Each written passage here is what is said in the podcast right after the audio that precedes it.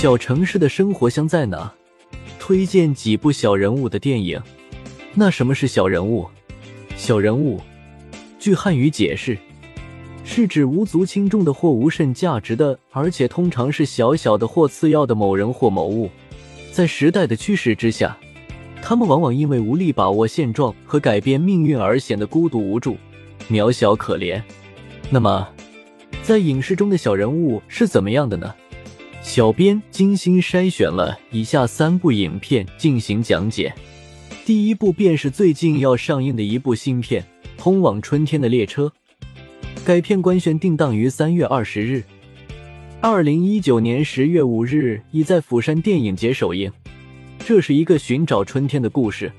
该片以现实生活为题材，贴近于生活，普通的小人物，有着普通的职业，有着众多普通人的烦恼，过着普通人的生活。所有的普通汇聚成为一部不普通的电影《通往春天的列车》，由李骥自编自导，是其首部剧情长片。该片于2019年9月入围第24届釜山国际电影节主竞赛单元。导演李骥凭借这部电影获得第24届釜山国际电影节新浪潮奖提名。《通往春天的列车》主要讲述了将被火车配件厂买断工龄的李大川，因意外事件被工厂保安当成小偷当场抓获，并因此而失去了领取4万元补偿金的资格。为此，李大川便开始做一些努力。他为了找回清白，过着一边寻找小偷，一边为生活奔波的日子。这是一个一位小镇青年寻找自我、为生活奔波的故事。影片将背景设定于齐齐哈尔，导演全程在齐齐哈尔取景，用真心对待这部电影。朴实的故事背景下是平凡的人物、平凡的声音。在时代浪潮的暗涌之中，没落工业城市里的小人物将何去何从？主人公大川的命运代表了千万个东北男人，处于社会底层的普通人。所有的幸与不幸，通过这部影片加以掩饰。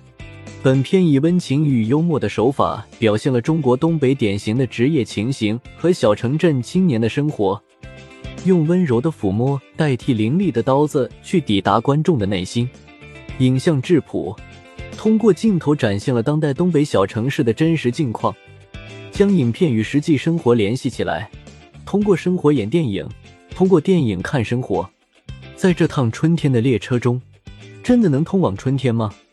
余下2部皆是由余华的小说改编而成的电影。许三观卖血记，余华的《许三观卖血记》由韩国改编为《许三观》。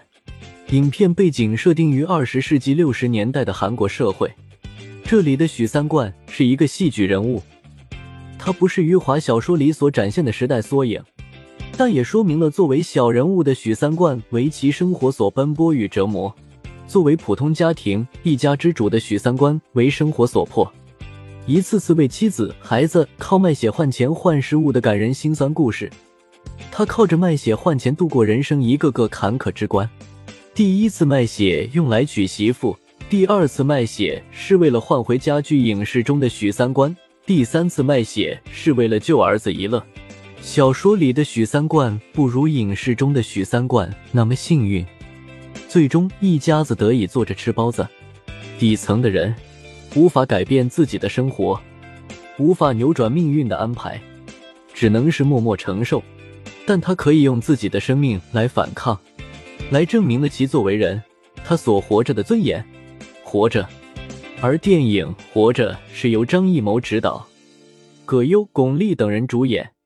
影片主要讲了小人物富贵葛优氏的命运。影片背景设定于内战到解放战争，再到大跃进，最后到文革。在这几个时期当中，福贵经历了命运加之在他身上的磨难和对他残忍的捉弄。